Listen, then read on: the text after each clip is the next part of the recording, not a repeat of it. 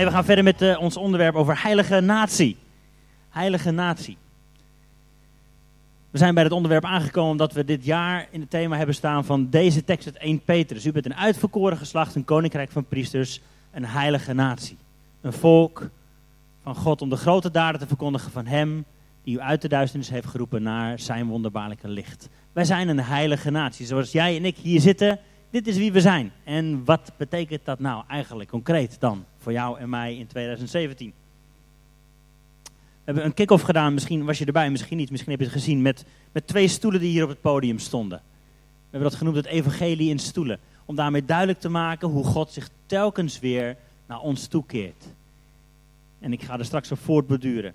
We hebben gekeken naar heiligheid als, als Gods mooiste eigenschap en hoe Hij ons daarin uitnodigt. We hebben gekeken naar een paar weken geleden, wat betekent dat dan voor seks? Het is een onderwerp wat je niet elke week in de kerk hoort natuurlijk, net zoals een heleboel andere onderwerpen. Het hoort er wel helemaal bij. Nog, nog zo'n onderwerp waar we het niet vaak over hebben is, is geld bijvoorbeeld. En het is moeilijk om het daarover te hebben in de kerk. Want of je hebt het er veel te vaak over en veel te dwingend. Dat gebeurt. Dat je je gemanipuleerd voelt om vooral toch maar te gaan geven. Dat is niet wat we willen. Maar we willen het er ook niet nooit over hebben. Want ja, de meeste mensen zoals we hier zitten. Je bent toch acht uur per dag bezig om geld te verdienen. Toch? Zeg maar ongeveer een derde van je leven ben je bezig om dat binnen te harken. En de rest van de tijd ben je bezig om het naar buiten te harken. En dat gaat vaak sneller dan je wilt. Maar het is een heel belangrijk onderdeel van je leven. Het evangelie van Matthäus gaat heel veel over geld. Jezus die heel veel voorbeelden geeft aan de hand van geld en hoe je daarmee omgaat. Dat zegt iets over hoe je in je leven met God staat. Dus geld is heel belangrijk. Nou, met seks zijn we geen acht uur per dag bezig. Maar dat hoort ook wel bij ons leven. Het is heel belangrijk. Sommige mensen vonden het een moeilijk thema voor in de kerk. We hebben het over, bij onze connectgroep ook nog over gehad. Heel belangrijk deel van hoe we uiting geven aan wie we zijn. Seks is niet wie we zijn. Seks is niet onze identiteit, maar dat heeft wel mee te maken hoe, hoe staan we in ons leven in relatie tot God. We hebben ook gekeken vorige week, Alfons die nam ons mee over, over teamwork. Hoe doen we het leven samen? Op onze connectgroep was het dat van ja, seks en teamwork, dat past eigenlijk best goed. Samen, nou dat is ook zo. Maar hoe, hoe staan we in dit leven? Hoe verhoud ik mij tot anderen enzovoort. Dus teamwork hebben we vorige week naar gekeken. Vandaag heb ik twee aparte teksten die ik er dus bij wil pakken. Dan gaan we ze opkouwen. Leviticus 15. Misschien kunnen we eventjes bijpakken alsjeblieft. Een hele mooie, warme tekst. Wanneer een vrouw vloeit en de vloeiing in haar lichaam bestaat uit bloed, dan moet ze zeven dagen in haar afzondering zijn. En ieder die haar aanraakt is onrein tot de avond. Zo spreekt de Heer. Nummer 19 dan, volgende vers. Wie een dode, welk dood lichaam van een mens ook, aanraakt, die is zeven dagen onrein. Twee iets andere teksten dan waar we normaal gesproken naar kijken. En ik denk dat we gebed nodig hebben. Zullen we bidden? Heer Jezus, dank u wel dat u het woord van God bent. En dank u wel dat u vandaag wilt spreken. Dat u vandaag wilt openbaren wie God eigenlijk echt is. En dat u ons vandaag wil vrijmaken van dingen die daar niet bij horen. Van onze gedachten die we mogen veranderen naar uw waarheid. Heilige Geest, wilt u hier zijn? Wilt u hier waaien? Wilt u door ons heen stromen met stromen van levend water? En alles wat dood en door is, in ons veranderen, zodat het gaat leven. In Jezus' naam. Amen. Ja joh, deze twee teksten. Ik moest hier aan denken, ja, wat, wat doe je daar dan mee? Met, met dit soort teksten. Het hele Oude Testament staat er natuurlijk vol mee. Het Nieuwe Testament heeft ook een paar verzoeken teksten. En, en, bij mij zit het altijd weer stil met hoe, hoe gaan we om met het woord van God. De Bijbel is het woord van God. Ja, maar dit staat ook in de Bijbel. Hoe, hoe, werkt dat dan? En voor mij helpt het om te bedenken, ja maar Jezus is het finale, uiteindelijke, levende woord van God. En alles wat in de Bijbel staat is als het ware een wegwijzer naar Jezus toe. En soms lijkt het wel alsof je in de schaduw kijkt, maar uiteindelijk moet het naar Jezus wijzen. Ik zal je uitleggen hoe ik dat bedoel. We gaan het volgende verhaal lezen, Marcus 5. En dat heeft wel weer te maken met die twee rare teksten die we net lazen. Marcus 5, heel bekend verhaal. En toen Jezus opnieuw in het schip naar de overkant gevaren was, verzamelde zich een grote menigte bij hem en hij was bij de zee. En zie, er kwam een van de hoofden van de synagoge, en zijn naam was Jairus. En toen hij Jezus zag, wierp hij zich neer aan zijn voeten en hij smeekte hem dringend. Mijn dochtertje ligt op sterven. Ik smeek u dat u komt en de handen op haar legt, zodat ze behouden wordt en zal leven. En Jezus ging met hem mee en een grote menigte volgde hem en ze drongen tegen hem aan. En een zekere vrouw die al twaalf jaar bloedvloeien had en veel geleden had door toedoen van veel dokters en alles wat ze daaraan had uitgegeven en geen baat had gevonden, maar met wie het veel eer erger geworden was. Deze had van Jezus gehoord en ze kwam van achteren de menigte en ze raakte zijn bovenkleed aan. Want ze zei, als ik maar zijn kleren kan aanraken, dan zal ik gezond worden. En meteen droogde de bron van haar bloed op. En ze merkte aan haar lichaam dat zij van die aandoening genezen was. En meteen toen Jezus bij zichzelf merkte dat de kracht van hem uitgegaan was, keerde hij zich om in de menigte en zei, wie heeft mijn kleren aangeraakt? En zijn discipelen zeiden tegen hem, u ziet dat de hele menigte tegen u opdringt en u zegt, wie heeft me aangeraakt? Maar hij keek om en, en om zich heen om haar te zien die het gedaan had. En de vrouw, die bevreesd was en beefde, omdat ze wist wat er met haar gebeurd was, kwam en wierp zich voor hem neer en vertelde hem de volle waarheid. Toen zei Jezus tegen haar, dochter, uw geloof heeft u behouden. Ga heen in vrede en wees genezen van uw aandoening. En terwijl hij nog sprak, kwamen er enigen van het huis van het hoofd van de synagoge, die zeiden, uw dochter is gestorven. Waarom valt er die meester nog lastig? Maar zodra Jezus dat woord gehoord had, dat er gesproken werd, zei hij tegen Jairus, wees niet bevreesd, geloof alleen. En hij liet niemand toe hem te volgen dan Petrus, Jacobus en Johannes. En hij kwam bij het huis van het hoofd van de synagoge en hij zag de opschudding en hen die luid huilden en jammerden. En toen hij naar binnen gegaan was, zei hij tegen hen, Waarom maakt u misbaar en huilt u? Het kind is niet gestorven, ze slaapt. Ze lachten hem uit, maar hij stuurde ze weg, nam de vader en de moeder van het kind en ging het vertrek binnen waar ze lag. Hij pakte de hand van het kind en zei tegen haar, Talita kumi. Dat betekent, meisje, ik zeg je, sta op. En meteen stond het meisje op en het liep, want het was twaalf jaar. En ze waren geheel buiten zichzelf. En hij gebood hun met klem dat niemand dit te weten zou komen en zei dat men haar te eten moest geven. Wanneer een vrouw vloeit, is ze onrein tot de avond. Iedereen die haar aanraakt is onrein tot de avond. Dat lazen we net. En toch gebeurt dit. Wie een dode aanraakt, is zeven dagen onrein. Dat was de wet, dat was de realiteit in Jezus' tijd. Als Jezus iemand zou aanraken die vloeide, was die onrein. Als Jezus een dood persoon zou aanraken, werd die onrein. En toch gebeurt dit. En toch gebeurt dit. Dat iemand die zelf onrein is, die vloeit, raakt Jezus aan. En wat gebeurt er? Jezus wordt niet onrein. Zij wordt rein. Zij vindt genezing. Jezus die een dode persoon aanraakt. Jezus wordt niet onrein. Wat gebeurt er? Zij wordt weer levend. Jezus keert dit totaal om. Eén aanraking van Jezus was genoeg om dat wat onrein was, compleet rein en genezen te verklaren. Eén aanraking van Jezus was genoeg om dat wat dood was, levend te maken. En diezelfde Jezus is hier vandaag. Diezelfde Jezus leeft vandaag.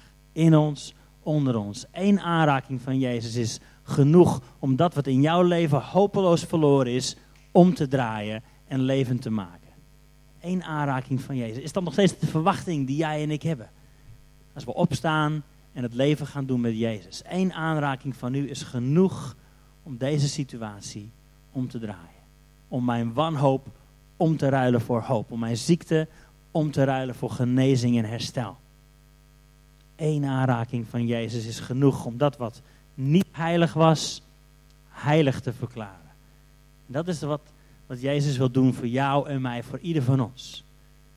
Eén aanraking van Hem is genoeg om van ons, zoals we waren, niet heilig, nu heilig te verklaren. Heilig te verklaren. Heilig, hebben we eerder genoemd het Hebreeuwse woord kadosh. Betekent apart gezet.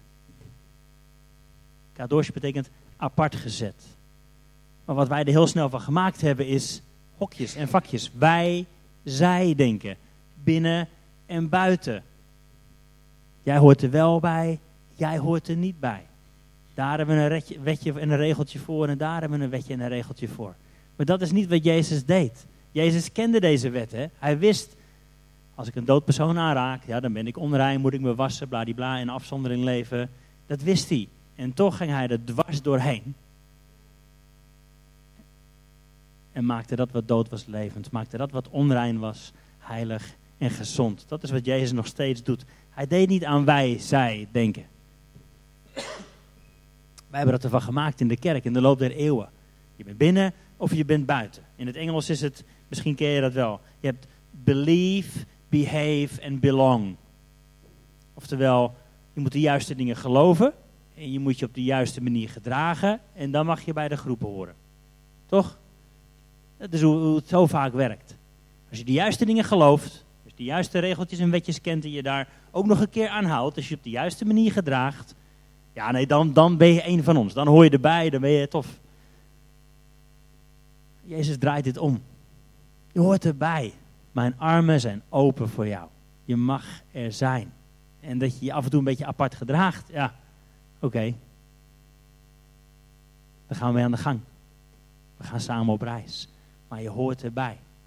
Je mag er zijn. God wil je aanraken. God wil je verwelkomen in zijn huisgezin. En ook al denk je zelf, ja maar ik ben nog ziek, ik ben nog onrein, ik heb nog een heleboel dingen die ik niet kan. Ik gedraag me heel vaak niet op de juiste manier. Mijn leven schiet zoveel tekort in, in, heiligheid. Ik ben nog helemaal niet heilig genoeg. dan mogen we denken aan het verhaal van die vijf broden en die twee vissen. Dat was bij lange na niet genoeg, toch? is bij lange na niet genoeg voor die enorme taak. Jouw en mijn leven is bij lange na niet genoeg voor die enorme roeping die op ons leven ligt. Maar in de handen van Jezus is het genoeg.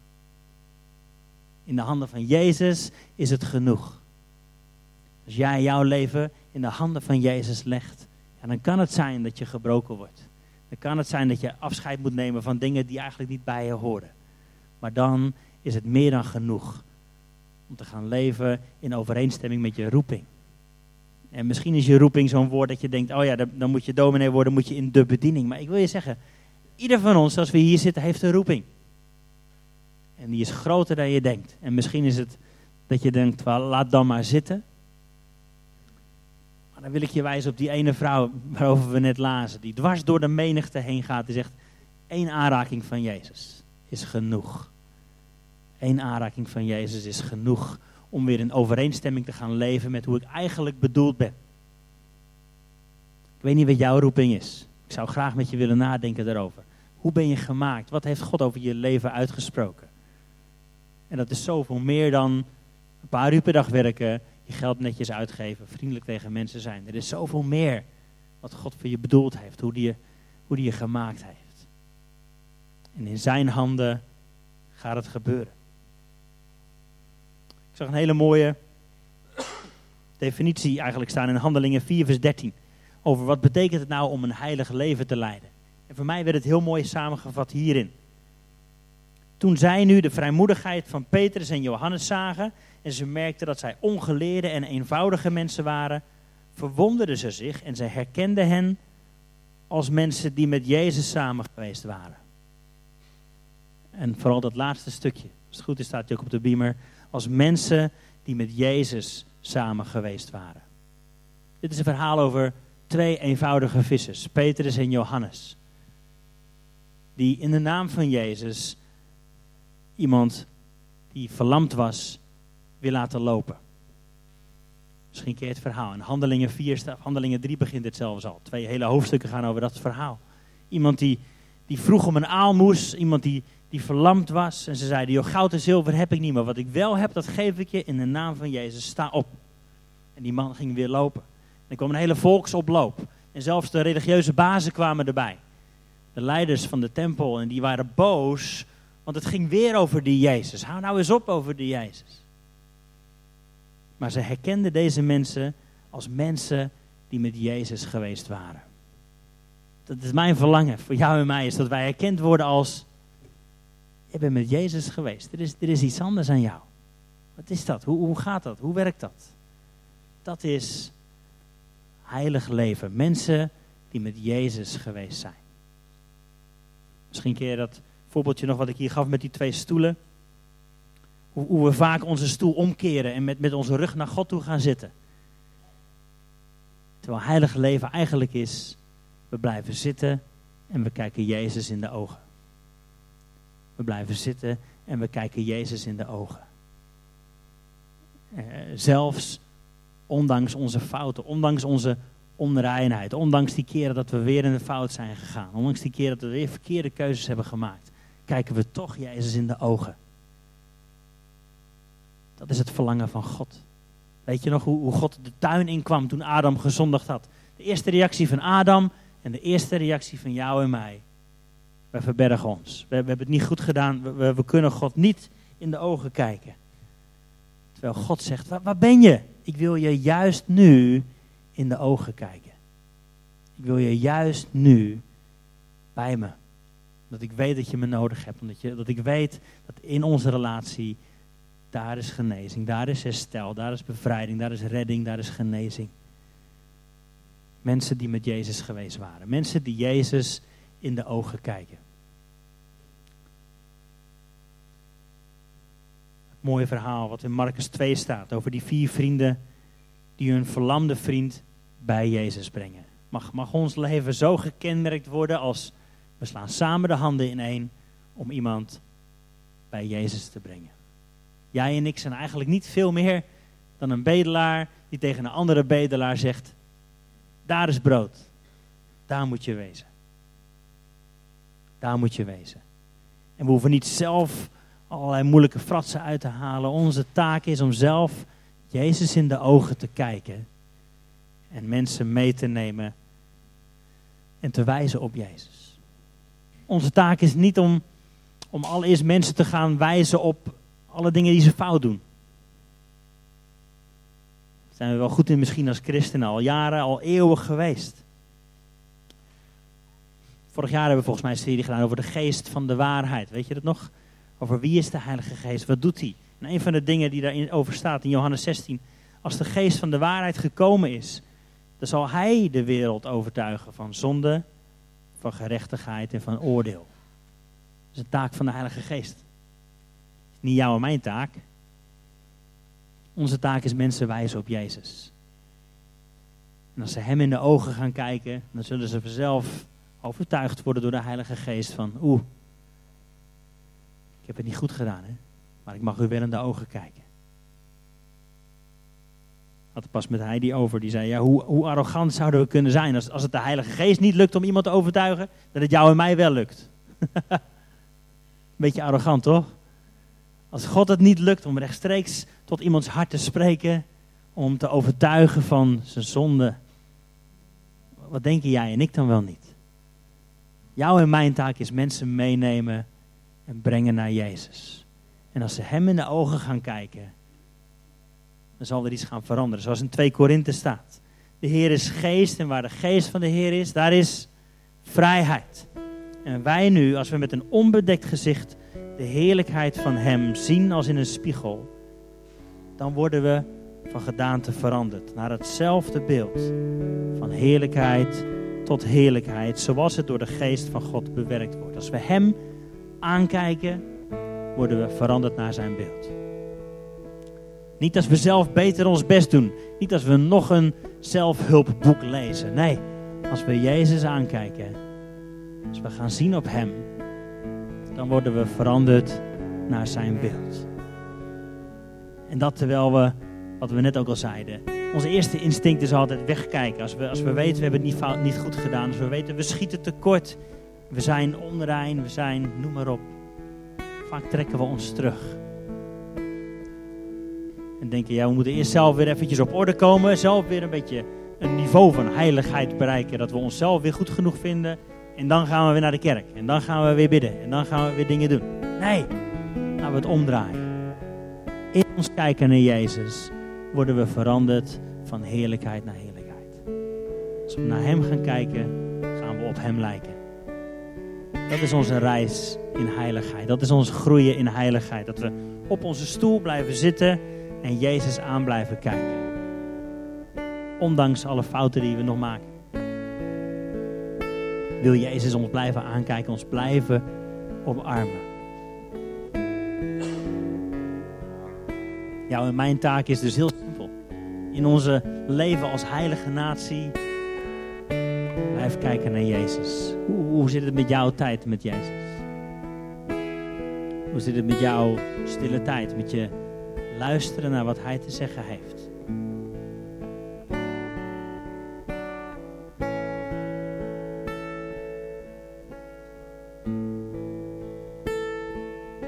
Bedoeld zijn. Het hele punt van een heilige natie, zoals God het ooit al begon met Israël, is hij pakt ze eruit en hij, hij zet ze neer als, als voorbeeld naar de rest van de wereld. Zo, zo kan het leven zijn, zo mooi kan het leven zijn. Dat is ook hoe jij en ik bedoeld zijn. Dat God jou gered heeft. Niet zodat je naar de hemel kunt, huppakee, klaar hier. Nee. Om als lichtend voorbeeld te zijn. Zodat mensen gaan zien, hé, hey, maar jij bent iemand die, die, samen met Jezus geweest is. Er is iets anders. Er is iets anders. Eén aanraking van Jezus. Ik hoop dat we dat in ons hart mee kunnen dragen na vandaag. Eén aanraking is genoeg om dat wat onrein was, rein te maken. Eén aanraking was genoeg om dat wat dood was, levend te maken. Ook al ging dat dwars tegen regeltjes en wetten en structuren in. Hè? Één aanraking van Jezus is genoeg voor jouw leven om het om te draaien. Om je weer passie en toewijding en hoop en toekomst te geven. Om je genezing te geven, om je te herstellen. Maar dat geldt ook voor je buurman. Eén aanraking van Jezus is genoeg. Zodat je buurman en je buurvrouw en je familielid gaat zien. Ja, maar hij leeft echt. Zullen we zijn zoals die vier vrienden die, die hun verlamde vriend meenamen en zeggen... Ik weet een plek waar het wel kan. Kom, kom en zie, kom en proef. Ik heb iets gevonden en ik, ik vind dat je dat ook moet weten. Zullen we gaan staan? Dan gaan we tijd nemen om te bidden daarvoor.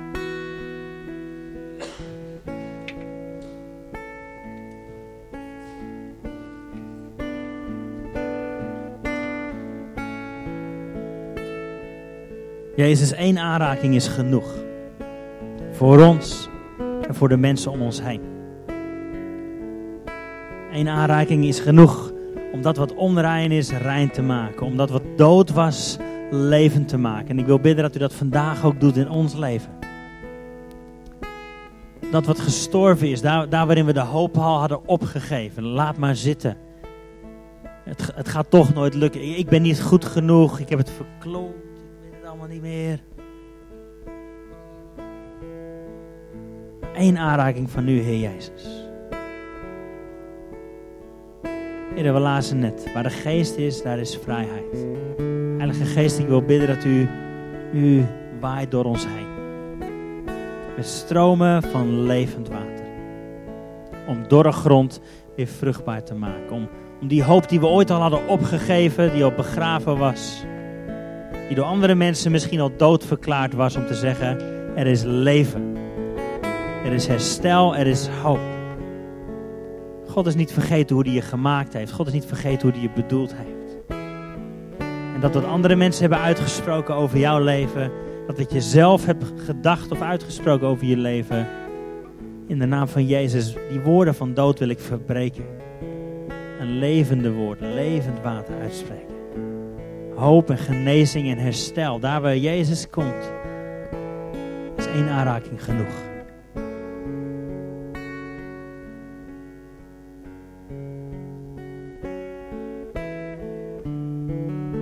Je leert ons om u steeds weer in de ogen te kijken, zodat we in die ontmoeting veranderd worden naar uw beeld.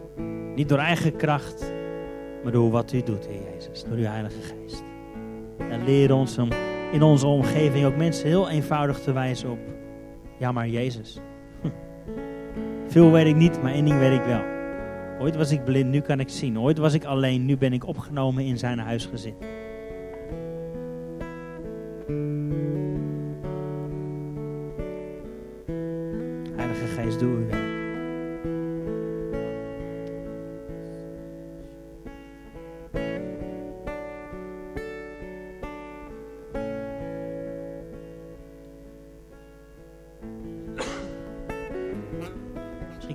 Eenvoudig je handen zo voor je houden. Als het ware die aanraking van Hem te ontvangen. Hij is soeverein. Hij is almachtig. En Heer Jezus, op dit moment als we zo hier staan met onze handen uitgestrekt naar U. Heer, raak ons aan. Raak ons aan. Maak levend wat dood was. Maak gezond wat ziek was. Maak heel wat kapot was.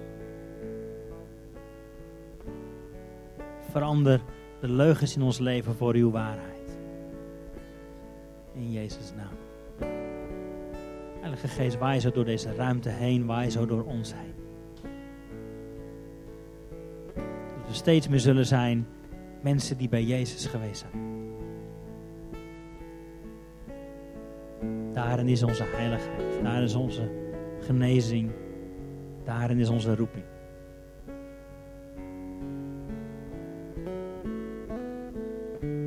Misschien voel je je op dit moment eigenlijk wel zoals die gebroken broden en die gebroken visjes. Dat je denkt, ja maar mijn leven is helemaal in tuigen. Geef je over weer terug in de handen van Jezus. In zijn handen ben jij meer dan genoeg. In zijn handen heb jij meer dan genoeg.